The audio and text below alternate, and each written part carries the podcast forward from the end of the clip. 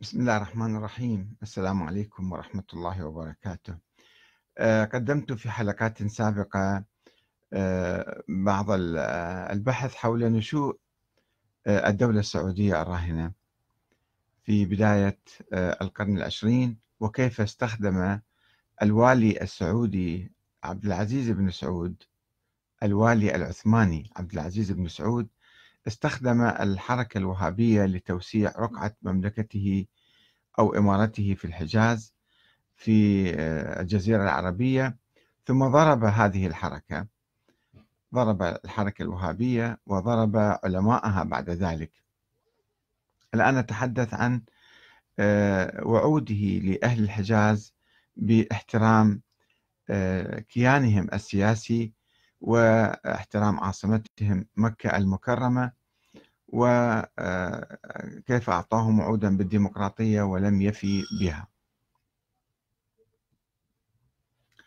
قدم عبد العزيز بن سعود إلى سكان الحجاز المرعوبين من التطرف والعنف الوهابي وعودا كبيرة بالديمقراطية قبيل وأثناء عملية الاجتياح لبلادهم عام 1925 حيث أصدر منشورا بتاريخ 22 صفر 1343 هجرية 1924 يعد فيه المسلمين وأهل الحجاز بالخصوص بأن تكون الحجاز ومكة للمسلمين عامة وأن يكون أمر الحرمين الشريفين شورى بين المسلمين. ويقول في ذلك البيان إنما أنا وكيل عن المسلمين في طرد الهاشميين ليقرروا مصير الحجاز بحرية. المسلمون يقرروا مصير الحجاز بحرية. ثم أصدر منشورا آخر في 24 ديسمبر 1925 1344 هجرية. أكد فيه أن مستقبل البلاد لا بد لتقريره من مؤتمر إسلامي يشترك المسلمون فيه جميعا لينظروا مستقبل الحجاز ومصالحه. وقال لقد أبرقنا لكافة المسلمين في سائر الأنحاء أن يرسلوا وفودهم لعقد مؤتمر إسلامي عام يقرر شكل الحكومة الذي يرونه صالحا لأحكام الله في هذه البلاد المطهرة. ولكن ابن سعود تراجع عن فكرة المؤتمر الإسلامي بعد فتح مكة وعين نفسه ملكا على الحجاز.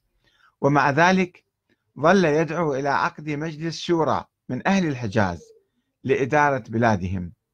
وقال في خطابه أمام قيادات مكة لا أريد أن أستأثر بالأمر في بلادكم دونكم وإنما أريد مشاورتكم في جميع الأمور وطلب من الحاضرين أن يجتمعوا لانتخاب من يمثلهم في مجلس الشورى الأهلي كما سموه.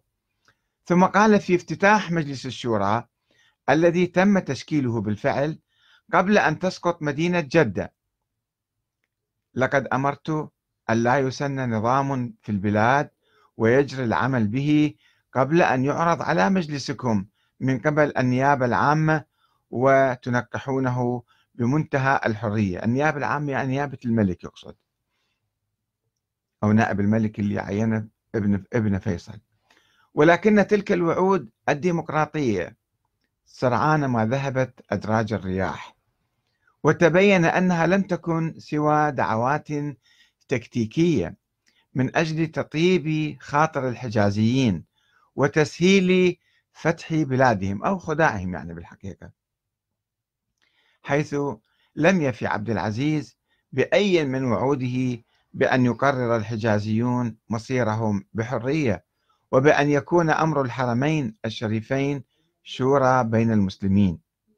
وألغى المؤتمر الإسلامي مباشرة بعد احتلال مكة ولم يسمح لمن حضر من الوفود المدعوة بالنظر في مستقبل الحجاز ولا تقرير شكل الحكومة في بلاد الله المطهرة. وعين نفسه ملكا على الحجاز على أنقاض مملكة الشريف حسين. ومع أنه كان قد طلب بعد سقوط مكة من أعيان الحجاز تنظيم قائمة بأسماء أعضاء مجلس الشورى وأنهم اجتمعوا بناء على ذلك وانتخبوا 13 شخصا برئاسة الشيخ عبد القادر الشيبي إلا أن ابن سعود لم يسمح لذلك المجلس بالانعقاد ولا مرة واحدة. كما يقول آه، محمد جلال كشك في كتابه السعوديون والحل الإسلامي صفحة 39 و 69 و 528 و 527 و 526 يتحدث عن ذلك مفصلا. وهذا كتاب مطبوع في السعودية وبدعم من السعودية وبرضاها. هو يقول أنه ألغى كل الاجتماعات. وبدلا من ذلك قام الملك عبد العزيز عام 1344 هجرية بتشكيل مجلس أهلي استشاري جديد بأعضاء معينين من قبله مو منتخبين يعني. وحدد لهم مهماتهم في إطار الأمور البلدية والثقافية والتجارية والتنفيذية لمنطقة الحجاز فقط مع عدم التدخل بالسياسات الخارجية للبلاد. وعين ابنه الأمير فيصل رئيسا للحكومة حكومة الحجاز. ومرجعا للدوائر الرسمية تحت لقب النائب العام لجلالة الملك في الحجاز اعتبارا من 28 6 1344 هجرية. كما يقول ذلك الدكتور أحمد عبد الله ابن باز في كتابه النظام السياسي والدستوري للمملكة العربية السعودية صفحة 72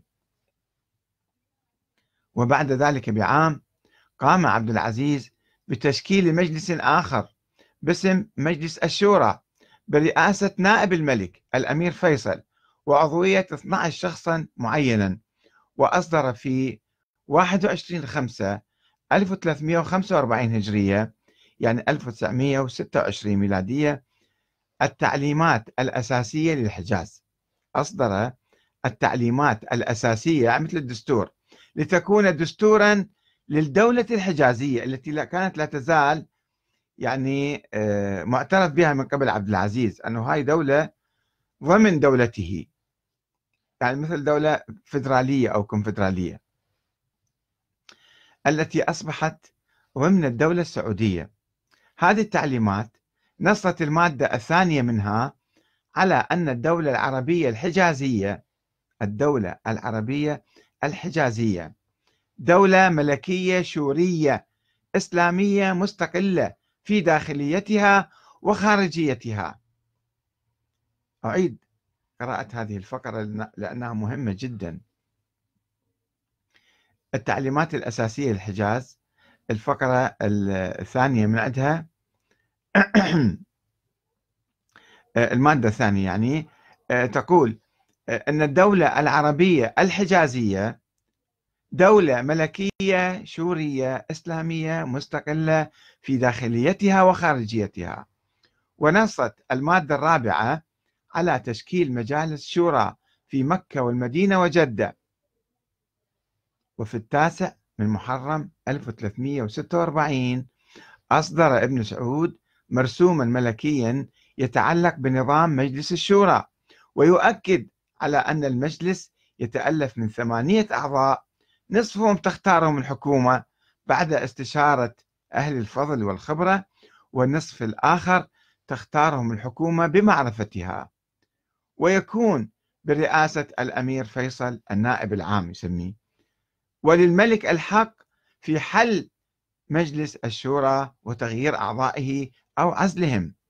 وفي عام 1347 شكل مجلس شورى جديد مع تغيير طفيف في عدد الأعضاء الذي أصبح مفتوحا بإرادة الملك. وهكذا شكلت مجالس أخرى أو شكلت مجالس أخرى للشورى في الحجاز كل سنتين حتى عام 1372 هجرية ولكنها كانت أشبه بالحكومات المحلية منها بمجالس الشورى ثم قضى عليها نهائيا بعد ذلك. وقضى على حق أهل الحجاز في الاستقلال الداخلي والخارجي وفي حكم أنفسهم بأنفسهم كما وعدهم عند احتلال آه، دولتهم ومملكتهم. والسلام عليكم ورحمة الله وبركاته. وسوف نتحدث في الحلقة القادمة عن الوعود العقيمة بالديمقراطية في عموم مملكة آل سعود.